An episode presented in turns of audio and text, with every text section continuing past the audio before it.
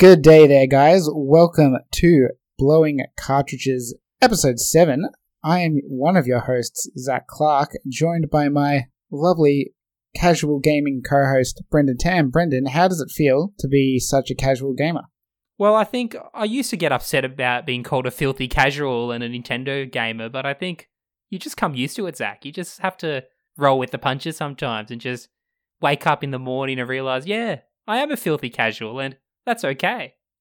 No, glad to see you've accepted your position in life as a filthy casual. Um, you know, playing your your favorite games like Brain Training and um, and Wii Sports constantly. So you know, it's good you came t- to terms. The sooner you come to terms with your problems, the the sooner you can deal with them. You got to train your brain, Zach. It's it's it's the most important muscle of your body. Didn't didn't you listen to Doctor Kawashima? Uh, look, I can't read Brendan, so no. um, and if, if you started speaking like words, maybe, but just you know beeps and boops mostly, and, and things come on the screen. I don't know what they mean. No, but uh, obviously we're joking. I think maybe you can tell, maybe you can't. um, if you haven't guessed, uh, we're talking about today the concept of casual gaming or games or casual gamers, however you want to look at it, uh, in comparison to uh, what you may call hardcore gamers or game gaming people, depending on how you again you want to coin that that phrase.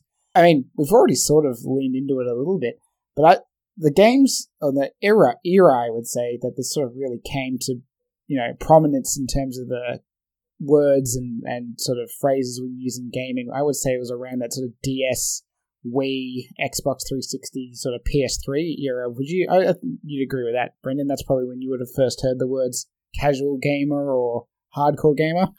Definitely, and I, I remember in 2007 when, or 2006 when the Wii was first announced, and then when it came out, and everyone was playing Wii Sports and talking about the Wii and what it offered. That there, there was just that stigma attached to it that it did have motion controls and I remember I used to get the bus to school every day, and there was people on that bus that they were really interested in tech, so they got a Wii and they were mucking around with it and playing with it. But you just felt that there was a bit of an undercurrent that oh this this isn't a PS3, this isn't an Xbox 360. There's something different to this. There's something that's not quite like the previous generation of consoles, which had the GameCube, the PS2, and the original Xbox. This was something different in that there were new possibilities. And then I think the succeeding years of that as the Wii caught fire. Well, not literally, because it was the it was Xbox 360 that caught fire. Just look at those red wing, rings of death. But as the Wii figuratively caught fire and it became a phenomenon socially, and everyone and their grandmother was playing Wii Sports and was playing the Wii, you you felt that gaming had taken this turn that yes, it had opened up in accessibility, but people that saw themselves as enthusiasts and saw themselves as this is my hobby, they felt under attack. And I think that was just exacerbated by things like Facebook games, like your Farmvilles and what have you. And I think that was the point that I think there was really that discussion really took off. What do you think?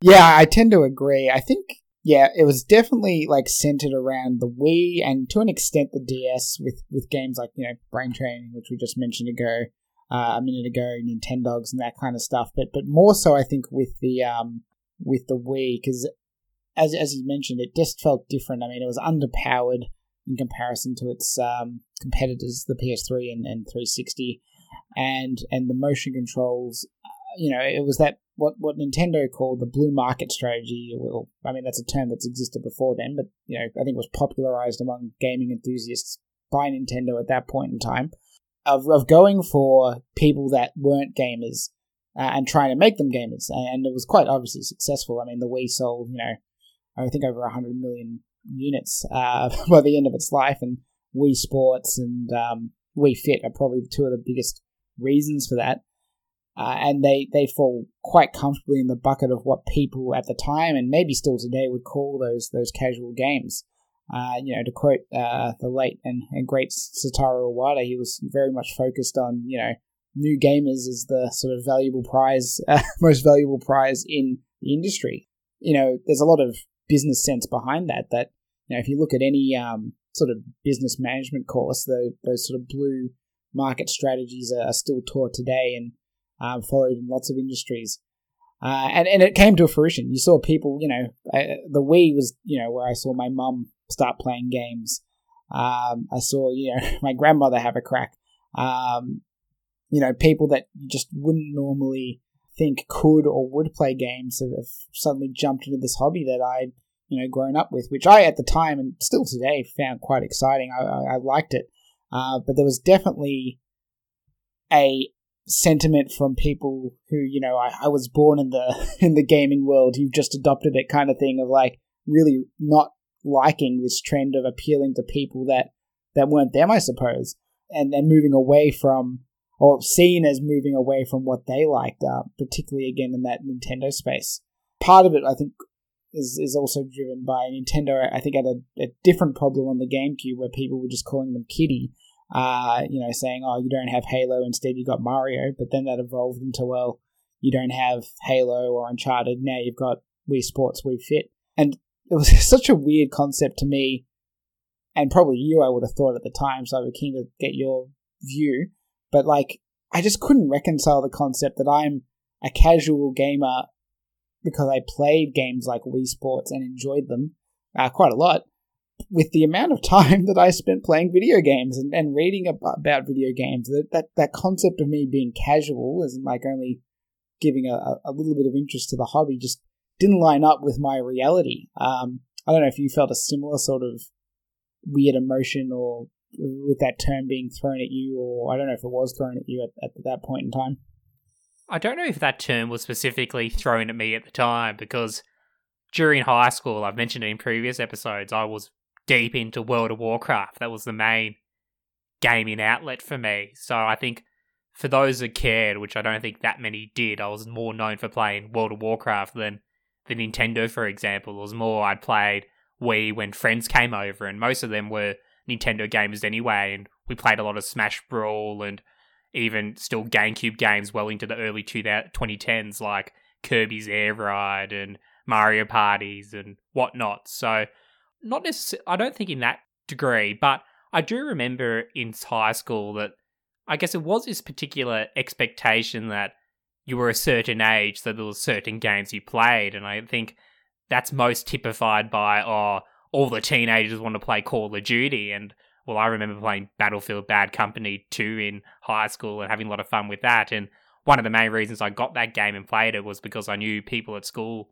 that were playing it. But then I guess conversely, I remember in when StarCraft 2 Wings of Liberty came out, nearly everyone in my grade was playing it. So it, it, it can't, and, and that's not necessarily your, I guess, mature dude bro type of game. So I guess I didn't really directly get impacted by this idea of, oh, you're a filthy casual. I think it was more something that I was exposed to in an online setting whenever I, I guess, lurked on forums or looked up the internet to find out about new games, and you'd always see this undercurrent of, oh, why would you want to have a Wii? Like, it's not for gaming. If you really want a game, you need to get a PS3 or an Xbox 360. That's where your Bioshocks are. That's where your Halos are. That's where your that's where you get the real Call of Duty experience at. The Wii Call of Duty is bastardized. Why would you want to play that? Which I actually did play Call of Duty Black Ops on the Wii. It was it was fine. Nothing terrible about it, but I guess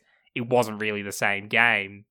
I think it, that that divide really existed and really exacerbated, especially when the Wii first launched. There was that newness about it. There was that people throw away the word gimmick as a sort of slur against it. But I think when it first launched, that that idea of a gimmick was more of a positive idea. So people wanted to try it, people wanted to play around with it. But I think when the gaming experience on the Wii sort of devolved into things like carnival games and all those shovelware games that we all see at EB Games. If you go to an EB Games today and look in their dwindling stocks of pre-owned Wii games, there's always the same quote unquote trash that no one would really want to play and enjoy or even admit to owning. So I think that was the point that you really had that divide and you really had that argument of, oh, you can't be a real game if you play the Wii. That's what I play at Christmas with my family. It's not something that I'm going to go home and play for hours on end on my own. And clearly, those people never played Xenoblade. um, or they would understand what it's like to spend, to spend lots of hours poor souls. Yeah, they've missed out on one. Um, yeah, I, I, tend to agree. I mean, when I was sort of saying, I guess that term was thrown at me. It definitely wasn't ever directly thrown at me in real life. It was it was 100 percent those those um, online comments. You know, kind of like the rivalries, I guess, between um, internet forums dedicated to you know Nintendo versus Sony versus Microsoft kind of thing, or just you know those general gaming forums where you, you mix us all together and just watch us fight, um, like a cockpit almost, except virtual. But yeah, it's an interesting one because what really gave rise to what it, what made a game either casual or not didn't seem to really be the type of person playing it necessarily uh, all the time, if that makes sense. Because I mean, we've sort of thrown out, you know, in your what you were just talking about before, where Call of Duty is a pretty, or was, and I think still is, a, a fairly widely played game by a lot of people who I would say play games quite casually. You know, the kind of people that play two or three games a year, maybe. You know, they pick up Call of Duty, maybe a sports game, uh, and maybe one or two other things, but they're not like what I like to call now game enthusiasts rather than hardcore gamers or whatever you want to, you know, term you want to use, uh, who, who buy games monthly, weekly, you know, daily, um, and, and are playing different things constantly. And so it was less about how often and how regularly people were playing games, and it felt more about how accessible they were. You know, Call of Duty is not particularly accessible to someone who's not familiar with either a standard, you know, gaming controller or a mouse and keyboard. There's a pretty big barrier to entry for those kind of people. Uh, whereas again, Wii Sports, Brain Training, because of how simple they were, and they re- relied on concepts that are pretty like parallel to things everyone does, right? Like swinging a Wii remote is like swinging a baseball bat or a tennis racket, or drawing on the DS is just drawing, right? Like if you can write the number three on a piece of paper, you can write the number three on a on a DS touchscreen. You don't really need to learn a new skill set um, that we picked up as kids through when we were just naturally learning things when we're handed controls at a young age. And that seems to be the real actual divide, in my opinion, of, of what made a game casual versus what made a game either hardcore or, you know, something in between. I think you're right. And it was something I was thinking about when we were discussing what topics to do for this podcast and we came on this one because I think there's this idea that some people have that oh gaming has become a lot more casual it's not as hardcore as it was during the Super Nintendo days or the NES days and they'll go back to some NES games that had really archaic and obtuse mechanics or level design and think, oh, I bet kids these days couldn't play these. Like, look how hard they are. Gamers in the 80s and 90s were hardcore. They were able to play all these games and sat down and figured out all these obtuse puzzles and and just game design that wasn't particularly good. But I think there's the other divide to it, which you just mentioned, in that if I gave you Contra on the NES to play and you'd never played a video game before, you'd kind of be able to figure it out because an NES controller only had so many buttons. You moved around with the analog stick, you pressed A to fire, B to jump. Well, maybe it's the other way around, but doesn't really matter.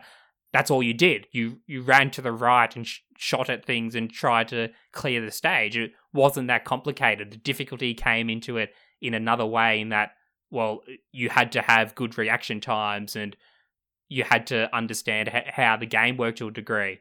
But if I gave you Madden or a Call of Duty, sort of some games that are derived as dude bro or oh you're not a hardcore gamer, you don't play a 80 hour RPG, you play Call of Duty occasionally.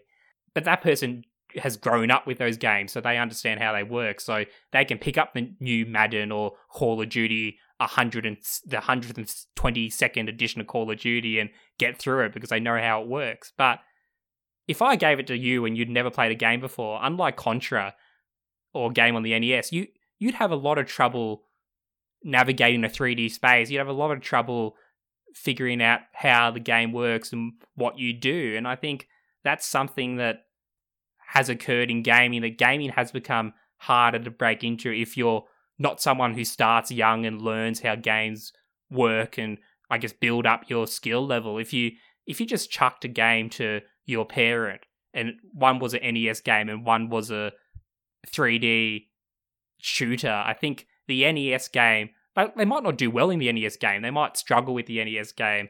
They might not enjoy it, but I think they'd be able to play it, which I'm not necessarily sure applies to a 3D game. Yeah, 100%. I think that 3D, 2D divide, coupled with, again, increased amount of inputs, buttons, um, sticks, and that kind of stuff, is, is a massive factor for what blocks a person who's not currently a gamer and is, you know, an adult or, or an older, you know, older adolescent or something like that from jumping in. And that's that's probably given a rise to how you know the console gaming world kind of formed in in in a, in a sense, right? Like I would say the PS2, GameCube, Xbox era kind of was that peak level of complexity in a way until the Wii came and tried to tear it down in in a way in a sense because you know people who were first time gamers just couldn't probably wrap their heads around those controllers and just didn't bother. They thought, "No, this is not for me. I'm just not a gamer." Uh, and the Wii came in and the DS and tried to change their perception of no, no, no. It's not that you can't play games. It's just these aren't the right machines or the right style of games for you. But as time's gone on, when we've kind of regressed in a, in a sense away from motion controls. I mean, they're still there, but not to the extent that we had them. Uh, and similarly, on consoles at least, touch controls are sort of present, but again, not a massive feature, I would say. Um, you know, RIP the Wii U did try its best, um, didn't, didn't really pan out.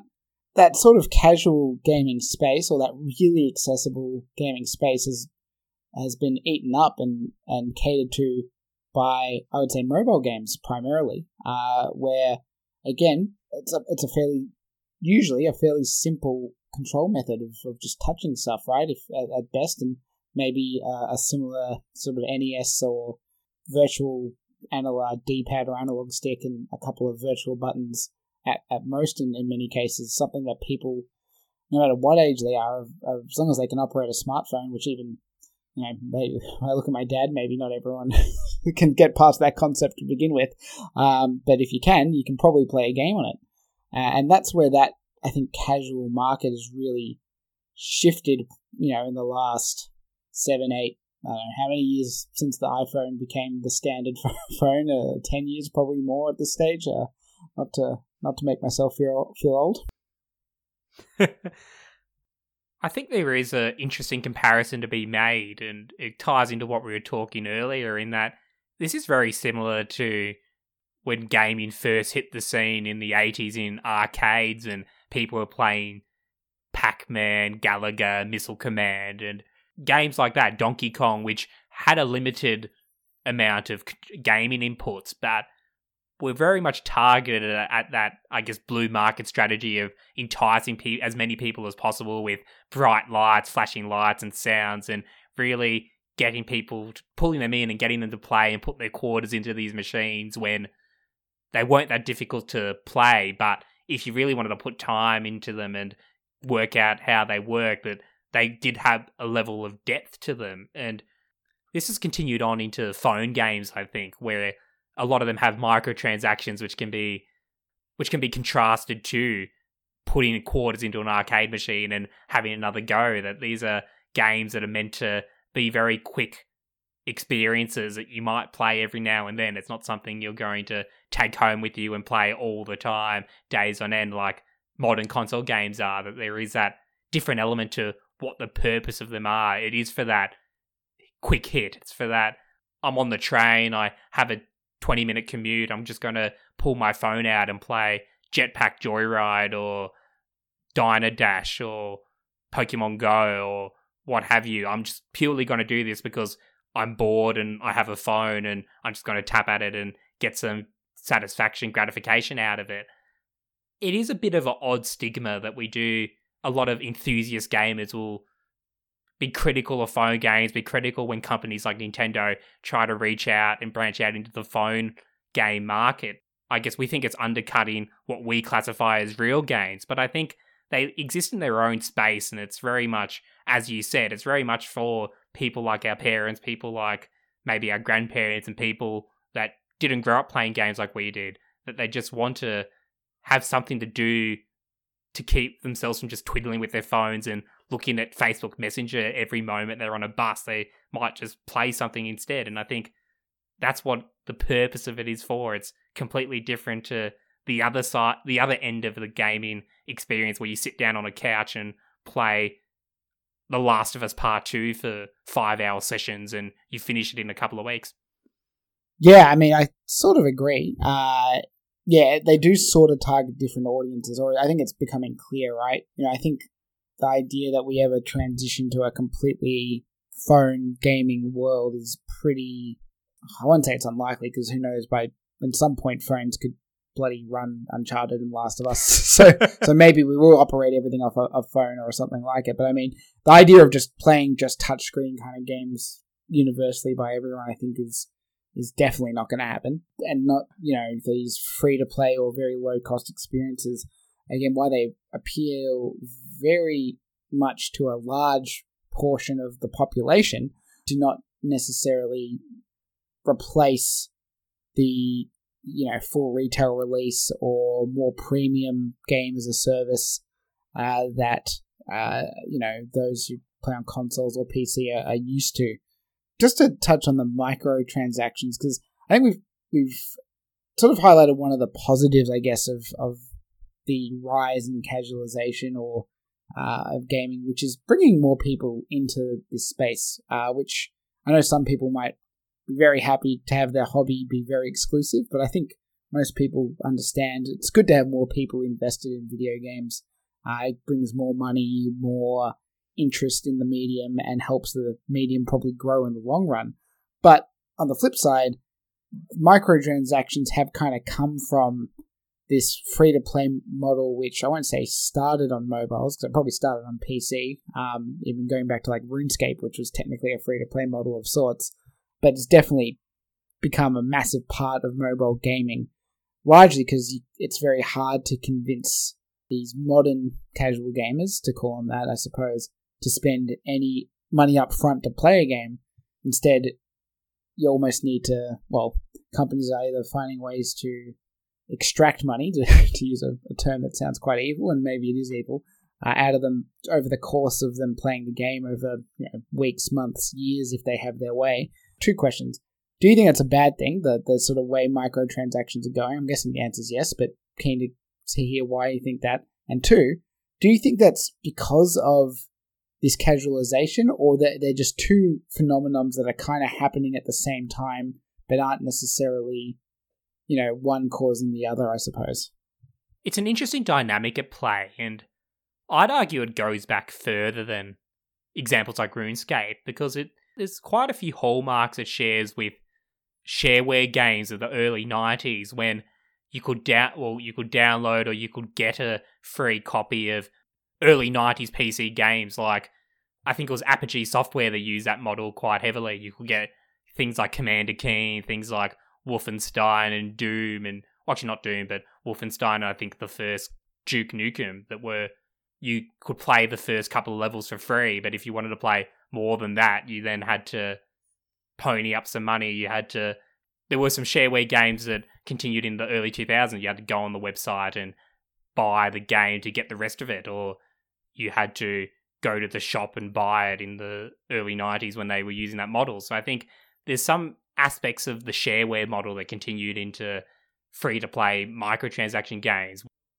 I think a lot of one of the big issues a lot of people have with free to play games and microtransactions is that there's a lot of free to play games, especially the online multiplayer ones, not necessarily the phone games, but the games that if you don't pony up your money, if you don't buy microtransactions, you're not going to be able to compete.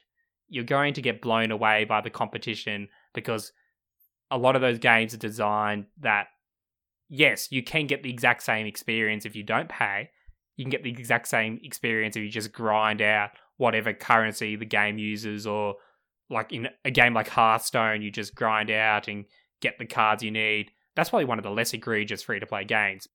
Oh, I, I, used to play for a while um, Clash Royale, and you definitely hit a cap at some point. You know, and that's that's a really massive um, mobile free to play game that thrives on uh, microtransactions. Well, precisely. So I think there is that predatory nature of microtransactions that they design to get as much money out of you that I don't like. Uh, to answer your question, I don't like the direction it's taken the gaming industry because I think we discussed it a bit with Luke in the last episode about the value games and game prices.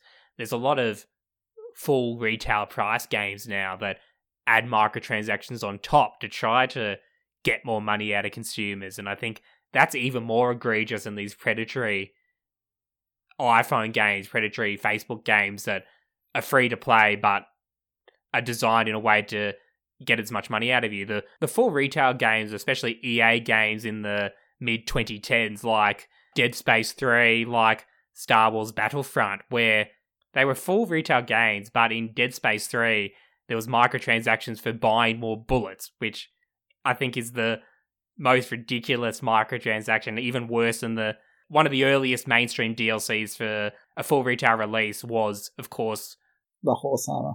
Elder Scrolls 4 Oblivion, where well, I think I just heard you say it was the horse armor that you paid extra money just to get a cosmetic item in the game. And a lot of people laughed at that, but the fact is, it's got much worse because Dead Space 3, you had to pay for bullets. Star Wars Battlefront, if you wanted to play as Darth Vader, Luke Skywalker, these characters, it was either basically grind for 100 hours or you pay $10. When it's designed to do that, it's very clear that it is just a way for companies to make more money. It it very much takes away from the experience, especially for multiplayer online games where you can see people running around as Darth Vader and you think, oh, well, if I want to do that as well, that looks like a lot of fun. But if I want to do that as well, I either have to play this game for a very, very long time or I have to pay more money than I've already played. I think part of that has been created by what we discussed last week that companies are trying to get as much money out of a game without upping the RRP, the recommended retail price. But I think it's also is to go to your second question you asked. I think it does link back to the idea that the emergence of phone games and the emergence of microtransactions are interlinked because games like Farmville, games like can't really think of that many early mobile games, but uh, neither can I. I mean, I can think of like Angry Birds, but you actually had to pay for that, so maybe that's not a best example. But like Candy Crush is obviously a massive one still today. Yes, things like Candy Crush, and there were those games that were designed to have microtransactions. They they took off. Like look at look at Zynga with Farmville on Facebook. That company became huge. They they were raking in millions, and that was a free to play game with microtransactions, and people were very happy to to give up their hard earned cash for these games that honestly, no offense to anyone that enjoyed those experiences, but they were quite shallow experiences. It, there wasn't really much to them. Like they they were well designed from a I guess from a design point of view because of how simple and how accessible they were and how they were able to create that phenomenon of free to play, I guess quote unquote casual games. But I think a lot of big companies in the console space saw that, saw that emergence of a new market and thought, well, this is a viable strategy strategy to undertake. This is a viable way to make more money. We can use this new model that clearly has acceptance amongst consumers to succeed and have games that they can build these experiences to financially succeed. And I think we've seen that in a lot of online multiplayer games that multiplayer games, for the most part, have adopted this model because I think part of it is that accessibility angle that they want as many players as possible playing it. And what better strategy if I, if you and I were creating a game like a League of Legends or Overwatch, you could either charge 20 bucks for people to play it or, and then I guess depend on word of mouth and people start playing it and bully their friends into, oh, you have to pick up this amazing new game from Zach and Brendan Studios. It's it's amazing. It's a really good online experience. Like it's only twenty dollars. Go buy it. Or as we've seen now, with even the bigger players do it, like with established IPs, like we've mentioned Hearthstone, which is Warcraft inspired. Blizzard also did Overwatch, League of Legends, Dota 2, all free to play online games. And I think part of the strategy is that they can entice people in. Like it's very easy for me to instead of saying you have to pay twenty dollars to play this game with me, I can just tell my friends. I know it happened to me a lot in the end of high school when these games really started taking off, but I got pulled into League of Legends and mainly played with friends because I was told, well, Brendan, you don't have to pay anything for this game. You you go home and you download it and then you can join us and play and people will get hooked on it and they'll spend money on skins, they'll spend money on cosmetic things, they'll spend money if it's a free to play game that's designed in a way that you're you're hamstrung by the fact you haven't play, paid any money. Yeah. That's a genius to these model to this model that I think it is also a positive because people are having these experiences with friends, are having these great social experience in these games, and it wouldn't have occurred if it wasn't for the free to play model. Yeah, I mean, I was just going to say, a really, I think personally, great example of how you're 100% correct in the reason free to play models work is the Battle Royale market share war between, you know, Fortnite and PUBG, where PUBG obviously was the leading player for, for a number of time. And then, you know, Fortnite comes out, is free to play. PUBG costs on PC at least money to play. Um, I think it's 20 bucks USD, but I could be wrong, could have changed. And while I'm sure there are other reasons people like Fortnite over PUBG, dancing, building, that kind of stuff, I, I, I honestly think it's the free to play element because it's, I guess you said, much easier for uh, me to go to you, hey mate, let's try out this free game tonight. Uh, it's a lot of fun than it is to say, hey mate, come spend 20 bucks to play this free fun game with me. Um, even though 20 bucks might seem like not a lot to some people, to others it's it's quite a bit, uh, particularly when there are a lot of free and decent to great games available for free, uh, with varying levels of, uh, I, I, guess, need to spend money. Like it's you said, League of Legends um, and Dota, you know, largely cosmetics. Though I think you know there's there's also buying champions as well for for League but you can pretty much play the game and have as good a time as, as anyone without spending a single dime. So yeah, no, that's that's definitely a massive factor. I guess what I'm curious though, do you think like cause there are some games that try and sort of sell you items or whatever to try and help you progress, uh, which again is likely to appeal to someone who's say time poor or just not fantastic at a game and doesn't want to put in the time to get better or again can't how do you feel about that kind of stuff? Like, is that something? I mean, I guess to, to, a good example would be before it was normalized in a way is kind of like paying someone to level up your, your WoW character to you know max level, so so you can just get on with end game content with your mates. Whereas I think now they've even implemented like items you can buy to to get you at least part way up that chain. You know, do you think that's? I mean, is that rising because of casual gamers, where people who don't have the willingness or time to invest in just you know playing through and the patience to, to get to those stages in whatever game it is? And do you think it's a good business model or something that people are just being a bit taking advantage of of people's laziness and uh, I guess FOMO in some regards or, or being seen as inferior if they're not at a certain point in a in a particular game?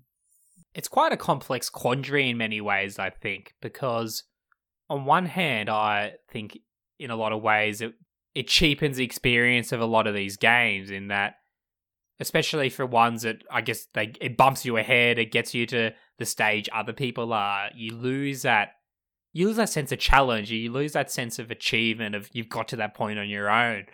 And it also cheapens the experiences of people that don't pay for this, I guess, this boost. They don't pay for the leg up. They they get there on their own, and then they look at people that they're now playing against or playing with, and they think, oh well, I put in all these hours to get to where I am, and these people sort of bought the game yesterday, paid fifty dollars, and now they're at the point I am. What's the point? This this is badly designed. This is a flawed system, and I and I think that is a part of a lot of a lot of it because using a WoW example, since I guess I know that from experience, in a lot of ways, they hollowed out the experience of leveling from level 1 to level 60 when it was then Burning Crusade went to 70, and each expansion until recent ones would boost the level cap by 10.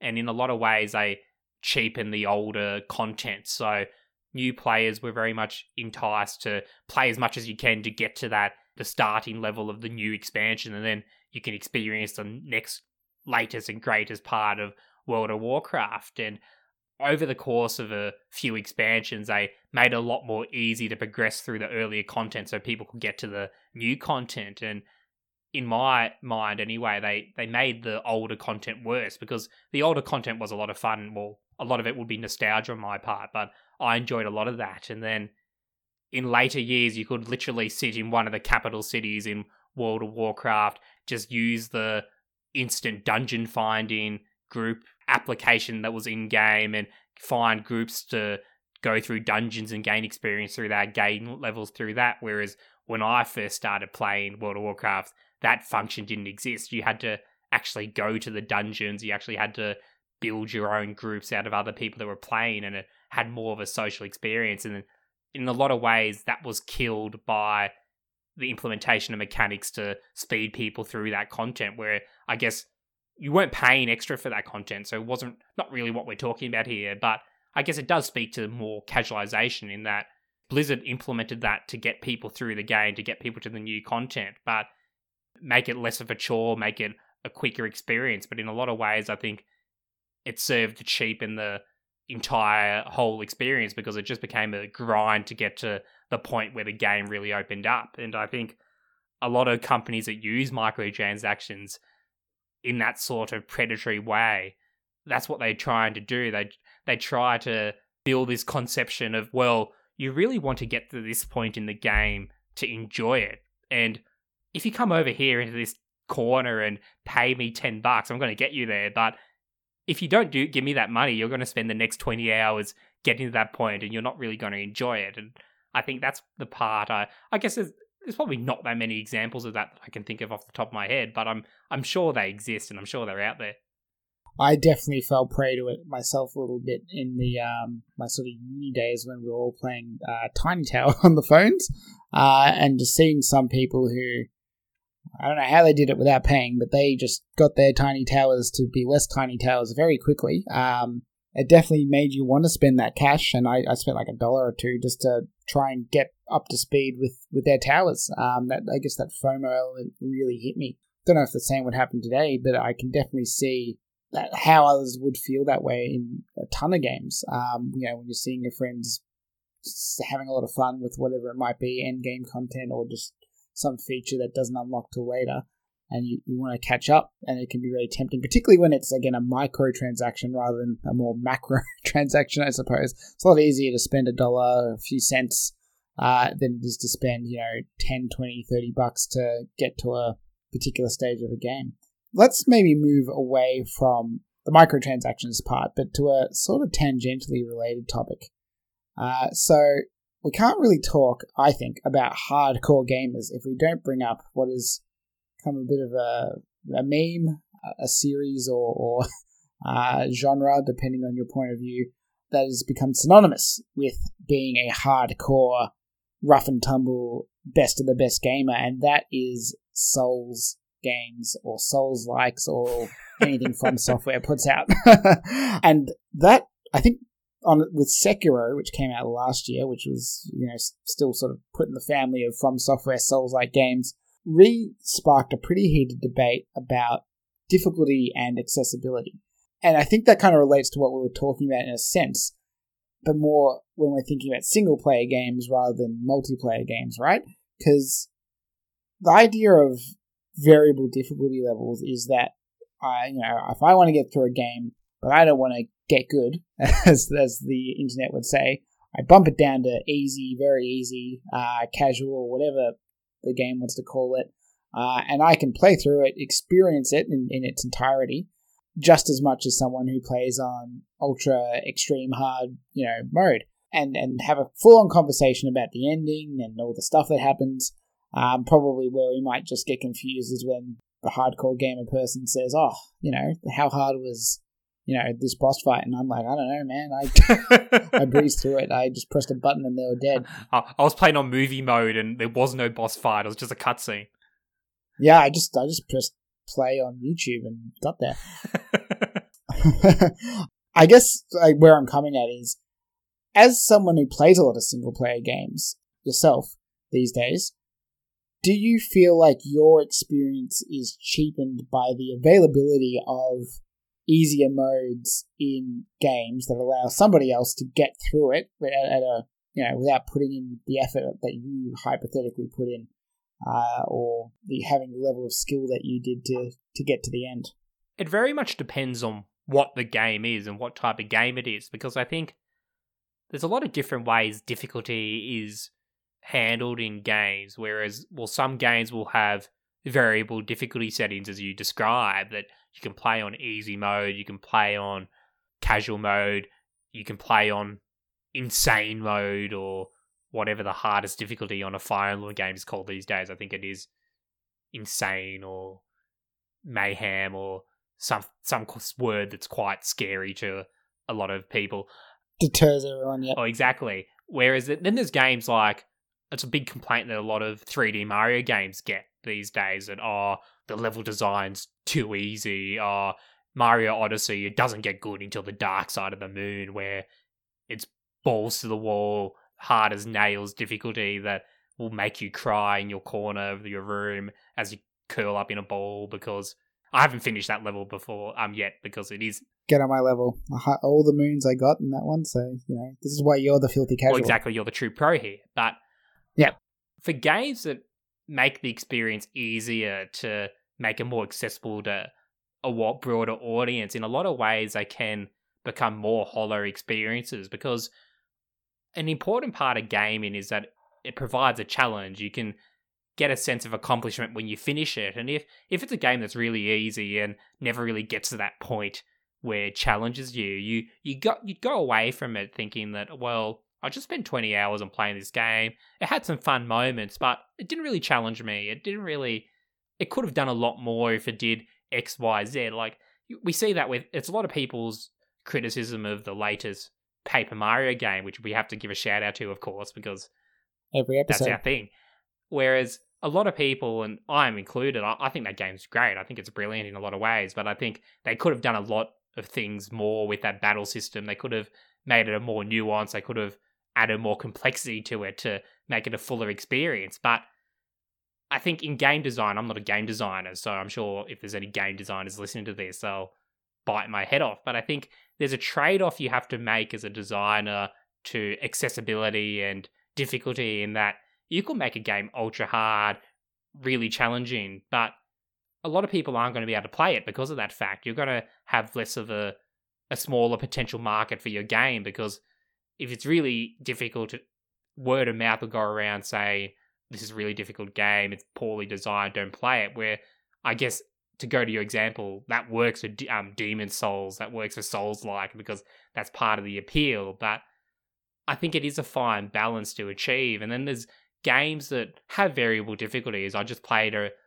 a game recently on the Switch called Warsaw. It's a turn-based RPG similar to Darkest Dungeon, has some roguelike elements, and that has a variable difficulty setting. You can play on hard difficulties, but playing on a harder difficulty really just makes a lot of the enemies bullet sponges. It takes they, they just get more health they and they deal more attack to you. And I think a lot of games use that to create difficulty. And I think that also cheapens the experience if you're a gamer that is an experienced gamer, you you enjoy a certain genre and you think, oh, I love RPGs, I'm gonna play this on the hardest difficulty, but then you're 20 hours in and you realize, well, all this is doing is it's making it harder for me to get through this game because it, it does it in a cheap way. It doesn't do it in a deep and nuanced way. It, it's not really challenging. It's just more frustrating. So I think there is, I guess, two ends of the spectrum of you can make a game so dead boring easy that it takes away any value from playing that game, or you can make a game extremely, really, really hard, and then that's not well designed either because it's just frustrating at that point. It's not a challenge. It, it's not satisfying. It's just you want to punch a hole in your television. Yeah, I mean that's a really, really good point. I mean, I've, I was thinking while you're talking about what how I approach difficulty in games, and it's it's quite variable, honestly. Like that RPG example, I'll be honest, I play most JRPGs on easy, uh, maybe normal, but never anything beyond that. Just because I I don't necessarily love turn based combat that much. It's it's fine, but it's not my favorite, uh, and I hate grinding. Basically, I just don't want to get to a point in the game where I feel like I have to go back and do something more to progress. So, you know, like Persona 5, which is uh, a, a JRPG I loved a lot, I don't think I would have enjoyed the experience that much more if I did pick it on very hard or normal or whatever was higher than what I did. Because to me, what I enjoyed in that game was just the story, the interactions, being able to talk to my friends about, you know, who the best girl is, who your wife who is, yes. Makoto represent. Yeah, um, uh, you know, that kind of stuff. Uh, and that, that was to me was my preference. Uh, and being ha- able to play that in a lot of easier difficulty was great. On the flip side, something like Celeste, which is, you know, like a side scrolling platform game, which I didn't use them, but apparently has some very good easy slash accessibility sort of cut options you can tick on and off in, in a bit more of a dynamic fashion. You know, I, I played that game as intended. And that's because to me, the challenge of that platforming was a big appeal and a big part of why I enjoyed it so much. Uh, and you felt, again, as you said, that sense of accomplishment every time you got through a, a screen on the game. And plus, you know, if I wanted to make take it even further, I could go back and get all the the hidden collectibles and strawberries in this case, which which I didn't. Um, but you know, and it was an option that was filthy there. casual. Yeah, I know, not not good enough. Maybe I'll go back one day, do the B and C sides of all the, the levels. So I do like when games have those options, and I, I guess I tend to be on the side of I think where it's feasible, because obviously I know you know, a game developer is going to yell at me if I don't mention this, that the more accessibility and, and difficulty sort of options and variants and have, the more money it just has the cost to develop, right? Because you got to test those to make sure they all work and, you know, uh, spend time actually coding them um, and, and designing them if you're a designer, changing how things work a little bit. But I think they're good things to have in games. And personally, I've never felt like, you know, like I'm not sitting here upset that people that didn't do the darker side of the moon still got the credits in Mario Odyssey, right? Like I'm like, that's fine. I don't feel like you've um you've cheapened my experience by just doing a sort of the easiest parts of the game and, and having a good time. But I, I do get a sense that some people feel that way about some games they play where they just they just get upset that somebody can come in and play on very easy and quote unquote beat it. And you saw that a little bit again with that discussion last year um, about the Souls likes, where people are saying they don't want to see people be able to play Dark Souls 4 whenever it comes out on a on an easy or Elden um, Elden Ring when it comes out sometime soon on a, on an easy difficulty. They just don't want that to happen. They feel like it's sort of against the experience that they've had, which I, I kind of get, but at the same time, I I'll admit it's one that I struggle to fully relate to. Um, I don't know about you. Do you feel strongly one way or another about whether, like, you know, if a Dark Souls game came out with uh, some form of easier mode, whether that's just a few settings or an actual easy button you click at the start of the game, would that you think bother you in, in, in any way? Not at all. And I think to be a bit crude, I think it's purely a a dick measuring contest for some of these people that want to say, "Oh well, I finished Sekiro and I I finished all From Software games. Look at how good I am. Look at how hardcore I am. I, I, am fantastic at games." And they don't want someone to be able to say, "Well, I finished Sekiro too. I might have done it on a casual, easier mode, but I, I finished it as well. I got to those credits."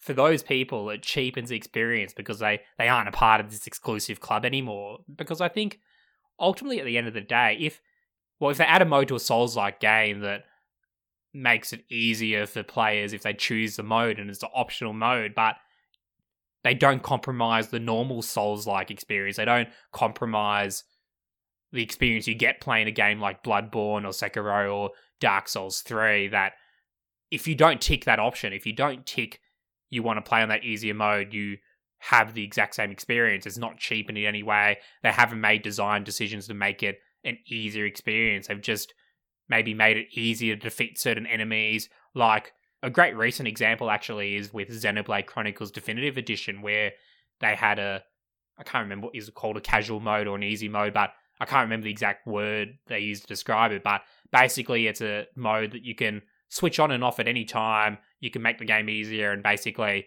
boss fights are very simple. You can you can still lose, you can still die, but it's very hard to at that point because it it does make the game a lot easier because enemies just don't have as much health and they don't do as much damage to you and you do more damage to them so you kill them very easily. So you can get through that game you can get to the end and you can experience the story. I know luke our guest from the last episode that's what he did because he played about 50 hours of xenoblade on the 3ds and he was enjoying it but he found it a bit too difficult towards the end of it. He he couldn't keep on going with it. So he just dropped the game after a significant investment of time because that difficulty just got to him and it got to the point where he wasn't enjoying the game anymore. But the easier mode allowed him to get to the end of the game, get to experience that game in its full narrative wise. Yes, you could argue that you haven't experienced the game in its full because you didn't enjoy the mechanics of the battle system. You didn't learn how to master how the game works, and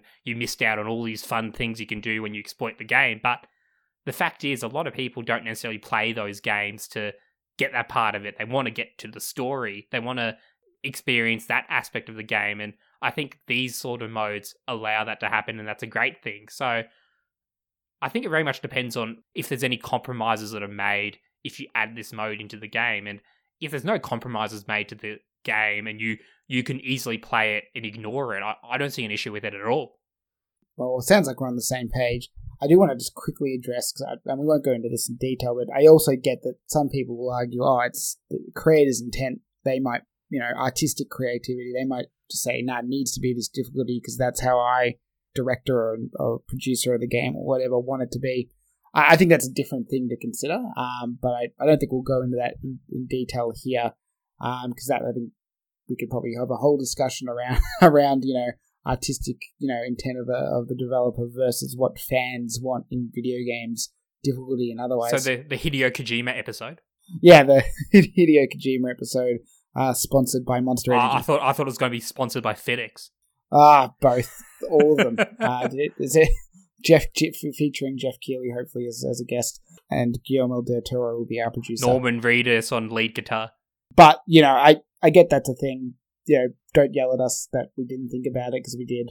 And I guess the other thing, and one other thing that came up a bit in the debate, which is it's a bit harder to pass, but I think we should talk about now when it comes to accessibility and difficulty, is uh, accessibility from the perspective of uh, differently abled people. You know, I remember um, I'm going to pronounce his name wrong, and I apologize, but I think his name's Steven Spohn from runs the Able Gamers Foundation in America.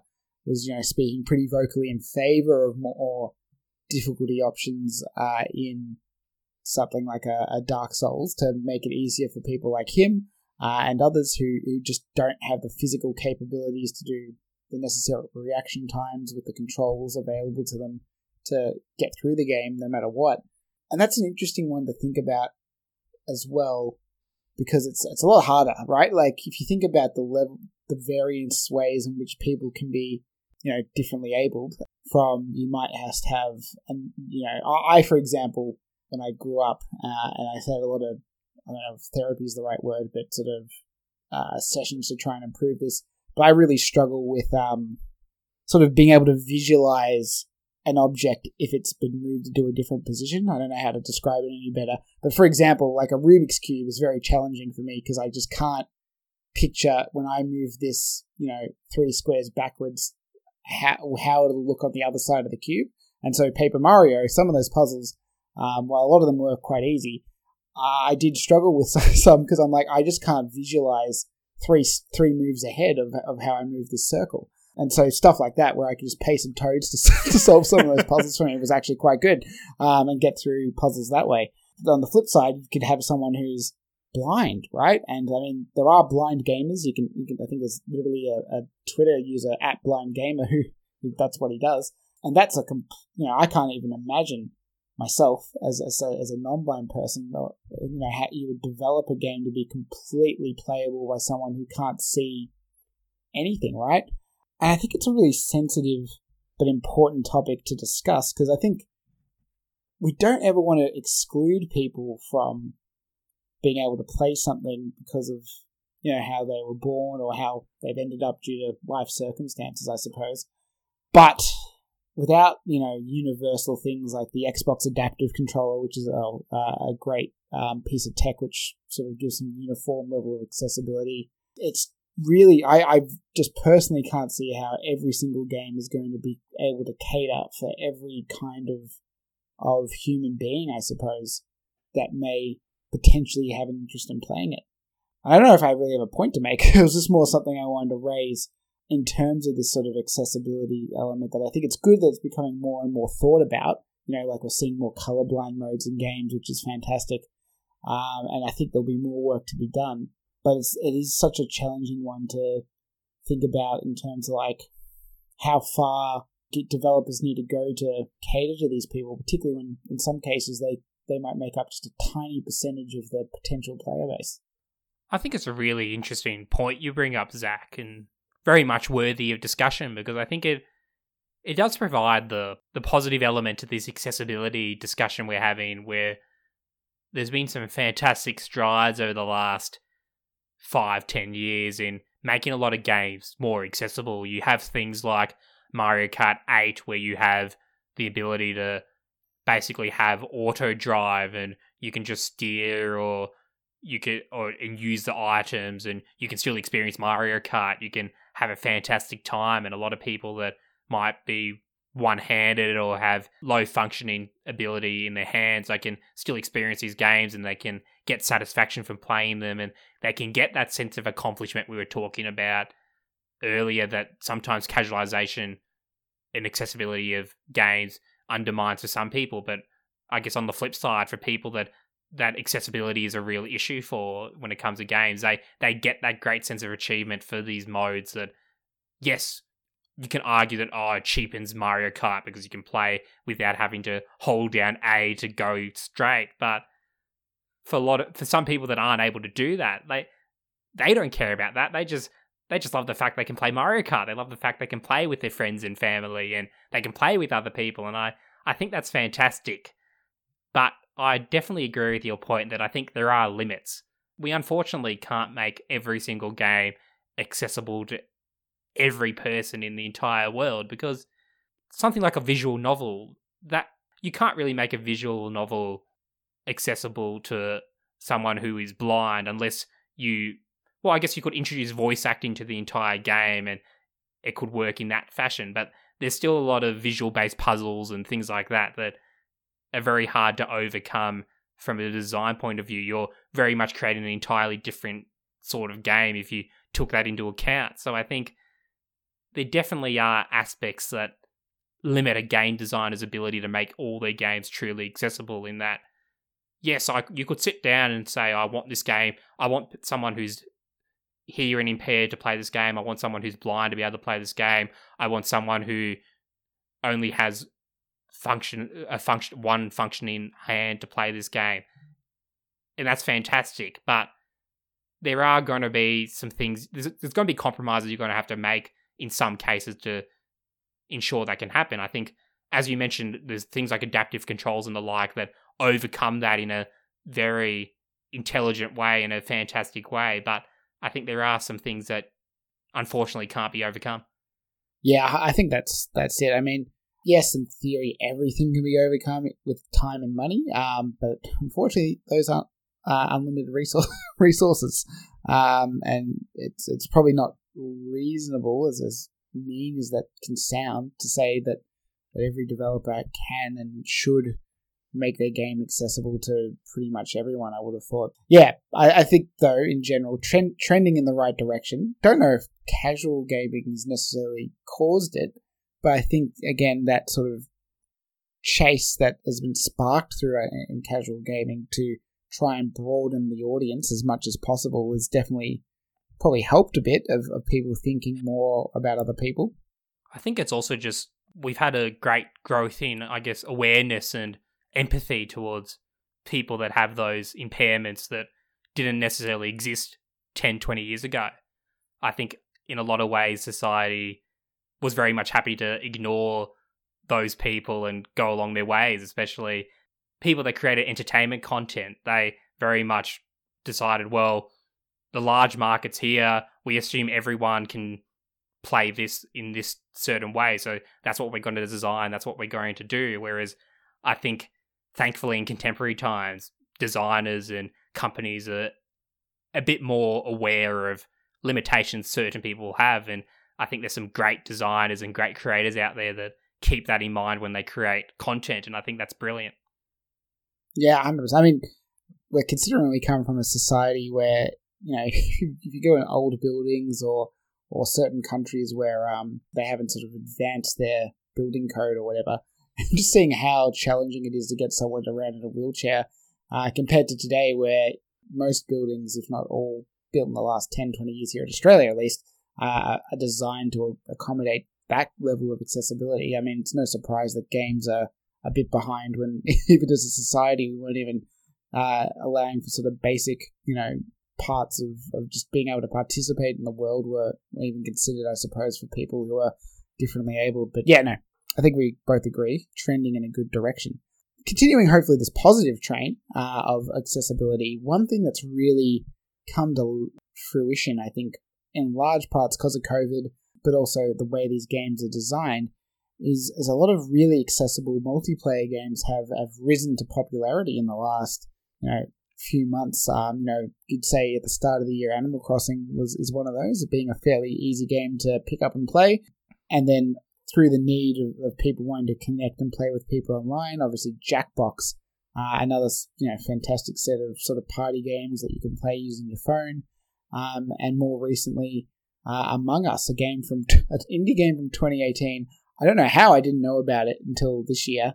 Obviously, they, you know, I think they've said their marketing was horrible, and evidently they were right because um, it, it, it, it's my jam. I lo- it's like a hidden role uh, sort of deceptive kind of game, similar to a, a mafia, or werewolf, um, resistance, secret Hitler. If you've played any of those card games in the past, that can be played on a phone uh, for again accessibility purposes for free, or you can pay a, a small amount to play it on a computer. And I think to me, these kind of experiences really sort of capture the main goal about or what I think is the biggest positive, and, and something we've sort of already touched on around casual games and accessible games in the way they bring people together. I, you know, I can't think of any friend I couldn't teach Among Us to. It's that simple, right? Uh, and once I've taught them, that everyone has a good time. You know, Jackbox, similarly, I've been playing with uh, work people, uh, you know, with ages ranging from, you know, early 20s to, to late 60s. And do we have some teething issues? Yes, but by the end of it, they even the people in their sixties got it because it, it's just that easy to to answer questions and you pick the right games and um, to play with people. Uh, and that's that's great to me. Um, I, I, think that you know seeing the joy games bring to to anyone really highlights the importance, in my mind, of these really accessible, really simple to play, really smart and well designed games, I would say, particularly in this COVID environment where, you know, board games, which were probably a bit more uh, accepted by non video game players as being pretty easy to pick up and play. Like, you know, most people happily play Monopoly or Uno or something with you, or just, you know, a deck of cards and play something with that. But now that we can't do that and being able to play online, uh, these games have really shone as, as beacons of the value to having games like this in, in the world. Ultimately, that's why charges against gaming to claim, oh, gaming is really casualized in 2020. Look at all these phone games. Look at all these free to play microtransaction games. It's quite the hollow point to make, and I think in many ways, this is the point of what gaming is all about, because I think we've both been clear from every episode in this podcast that one of the appeals of gaming that we both find is that there's just just a sheer enjoyment element of it. We, we just have those memories of growing up and playing games, well, largely on the 64, but games in general, and really enjoying it, and it's continued throughout most of our lives, and that's something that we can always go back to and get that enjoyment out of. And it's not just for the tragic gamers that you and I are; it's it's for a large cross section of society and the community at large that you get a mix of gamers like you just described, people that haven't really played games, people that play occasionally, people that have never touched a controller, and experiences like Among Us, experiences like Jackbox and Animal Crossing, they open up to a whole new, a broader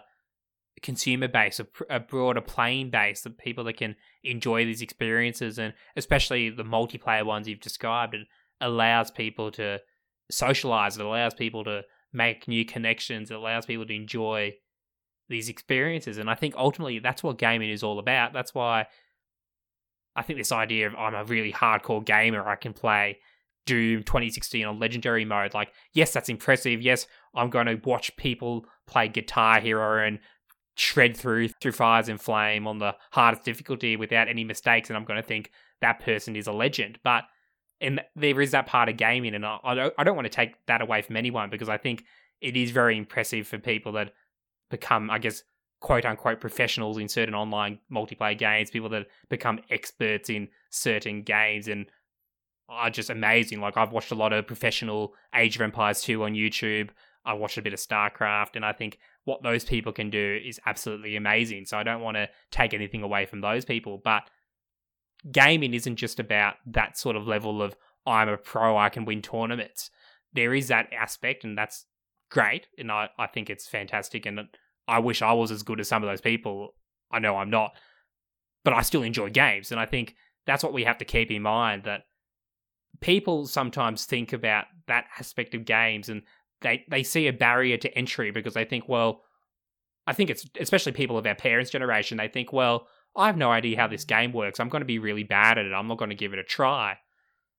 But the advent of these quote casual games, the advent of these experiences that you can play on your phone and tap some questions and answers and have a lot of fun, that's really opening it up gaming again and it's breaking down those barriers. And I think going back to my earlier example, it's very much like those early days in the arcade. It's very much like pinball machines back in the day. Like I like my mum would never play a game like we occasionally got her to play when we were growing up, but she just found it too difficult with controllers and just didn't have the mindset to do it, and that's fine. But I remember her talking about when she was growing up, she would play Pac Man in the arcades a few times and really enjoyed that. So I think that's a really positive part of this so called casualization of gaming in the modern era that it's just opened it up to a lot more people that people that want to play those really hardcore experiences they can and they are there and they aren't cheapened or most of them aren't cheapened and they can go on their merry way and enjoy that and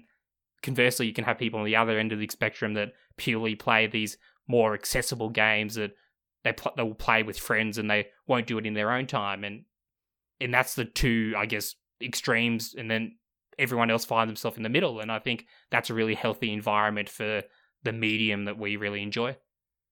Yeah, hundred percent. Like, I mean, an interesting um, I don't know what you call it. It was a panel at uh, PAX Online uh, from I want to say the Checkpoint.org people, but I could be wrong. But one of those sort of mental health uh, in gaming uh, organizations.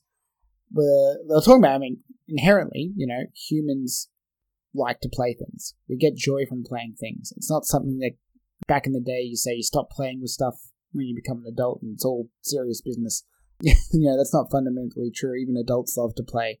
Uh, and so having avenues for people to play uh, games virtually is great. And, you know, the, more people that can, the better. Uh, again, I, some of my best experiences are with these more casual games uh, or at least as you know people label casual games, and I don't think that's going to change going forward. You know, as much as I'll enjoy beating a, a, a challenging shooter or platformer uh, in my own time and feel a sense of accomplishment, you know, I'm also going to enjoy just silly fun that I can enjoy with friends or, or even just by myself. You know, like I'll, I'm not, you know, against playing a, a simple game like a, a WarioWare on my own and having a good time.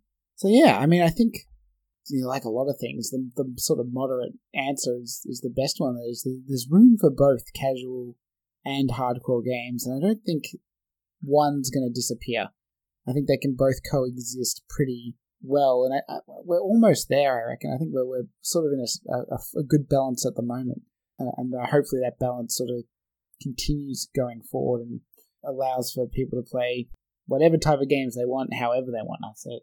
Just look at the launches of the Xbox Series X and the PlayStation 5 that are imminent, that are coming in a couple of months, and look at the reaction to people clamoring to get pre orders, the pre orders selling out in mere hours, and people already scalping for double the price. And I'm sure some people have paid those exorbitant prices just to get those consoles day one at launch. And those are purely, I guess, core gaming experiences. They aren't particularly casual gaming. Someone who plays Animal Crossing religiously, someone who plays Clash of Clans or Clash Royale, they aren't going to go get one because they're very much happy to just have gaming on their phones and they play during a commute, and that's the end of gaming in their life. But just look at the reaction people have had to these console launches, and it really shows that that part of the hobby, that part of gaming, is thriving. It's not dying. There's plenty of people clamoring to get those consoles, and then you can look at those widely popular games like Fortnite, which you can play on a phone, but I'm sure I don't have any statistics, of course, but I'm sure a lot of people started playing that on a phone and then progressed to playing it on consoles because you can sit down and play it with the controller and there's other elements to that and they use it as a sort of gateway into playing games. And I think that's why, well, the two parts of gaming can build off each other and grow alongside each other. It's not a case of, oh, casual gaming is killing core gaming or I'm a core gamer, I wanted to succeed. Casual gaming needs to die off. Phone games need to be obliterated. It's ruining the hobby. I, I think that's both views are narrow minded. Yeah, I mean, a, I can sort of see some logic behind, like, know, maybe some people have a concern that kids might cap out at phone level game complexity, but I, I don't think that's true, or at least it hasn't proven true. Maybe the studies that prove me wrong or prove me right. But overall, I think in general, the more people engaging in any sort of video game, uh, again, to go back to, to what Iwata said, making more gamers in the world uh, is only going to create more enthusiasts or hardcore gamers uh, who will buy these products that we currently enjoy and, and help grow that that space because uh, they might just need that that stepping stone from going from playing no games to okay, let me try this thing on a phone or on a you know motion control easy sort of game on a Switch or something like that. To okay, I sort of get how games work. Now let me try a similar game, but let me try with a controller uh, or on a mouse and keyboard, uh, so they can sort of learn. You know, like Fortnite's a good example. Learn how to play on a touchscreen. Then okay, well I know how to play the fundamental game, so I don't need to think about that. But now I just need to think about how I use a control stick or a you know, WASD on a keyboard. Um, that can be what gets them past that barrier into the, the quote unquote world of the, the hardcore gamer, as much as I hate the term. You just want to recruit more people to your gaming uh, cult, don't you? Look, it, I need money, and the only way I'm going to get money is if people pay the cult membership fees, and that's that's that's the plan. I mean, um, so thanks for spelling it out. Um, but you can download my cult game now on uh, all phones. Um, and just watch like the hypnosis screen for a solid like two minutes if you can. That'd be really appreciated. And I think it also goes back to your point in an early episode where you said you can't imagine what people do when they don't game. You just want life to be simpler. You want everyone to game. Isn't that right? If everyone gamed, it would make yeah, I'd be able to have a lot more people understand me and me understand them, um, which is which really all we want in life is to be understood. Uh, so, I definitely that would that would be perfect. Oh, I think you just need to sit them down and force everyone you know to watch Pixels and Ready Player One, and then they'll understand gaming. Oh, of course, Ready Player One is just you know it's perfect um, in terms of its uh, it's basically the Bible for gamers, isn't it? Um, and uh, our culture and our, our, our lives uh, and where we want the world to head, I think. You know, it's got such fantastic characters as the people from Battleborn in Ready Player One, and that's how you know it's a true uh, gamers uh, movie. Yep, just look at that accessibility. Mm-hmm. Well, anyway, that was, I think, quite a good discussion you know, casual versus hardcore gaming, and just sort of touching on difficulty and accessibility as well, uh, and, and how they relate sort of all together. Luckily, this podcast is fairly accessible uh, and, and, free for, for all of you. And you can access us quite easily as well by tweeting at us at, at blowcartpod or email us at blowingcartridge at gmail.com. But if you also want to take that a step further to contact one of us directly, you can find me on Twitter at Eggerino. Uh, and Brendan, do you want to give your at as well? Yes, you can find me at Tamazoid if you want to see my daily rants about the world and why Zach needs to play more turn based strategy games. And also, you can contact us through our Facebook page, which is Blowing Cartridges. I was going to say that, uh, but I forgot because that, that's the casual way of of cat, you know contacting us. It's through Facebook. The hardcore way is through email, and the kind of middle ground is Twitter. I would say. Um, so keep that in mind when you choose which method of reaching out. And also, don't forget to subscribe to us on whatever podcast service you use on Apple Podcast, on Spotify, on Podbean, where we're hosted, on any sort of podcast app that scrapes those sources. Give us a subscription. It's free. Subscribing, you can think of it in one of two ways. You can either think of it as the hardcore way of engaging with the podcast because you're committed then every week to or two weeks to listening to us, or it's the casual way of making it really easy to find out when we've got a new episode because you don't need to do anything because your podcast app will just download it for you. So no matter where you fall on the spectrum, you know, there's a reason to subscribe. You missed the truly hardcore way to interact with our podcast, Zach. If if you want to go for the platinum achievement status for blowing cartridges, you you need to go on Apple Podcasts and leave a review. Leave leave a five star review write the review, talk about why we're so good, why Zach's the smartest person you've ever heard, why I'm a genius at Age of Empires 2, even though I can't beat all my friends, but I'm still a genius and one of the best players ever, of course. A legend in my own lunchbox, so to say. But definitely leave us a review, will help us immensely. Uh, thank you very much to the people that have already left reviews. Uh, I would read them out, but every time I go to try to pull them up during a podcast, I can't figure out how to do so. Maybe one day I'll figure it out and you'll get your comments read on air, but don't bet on it.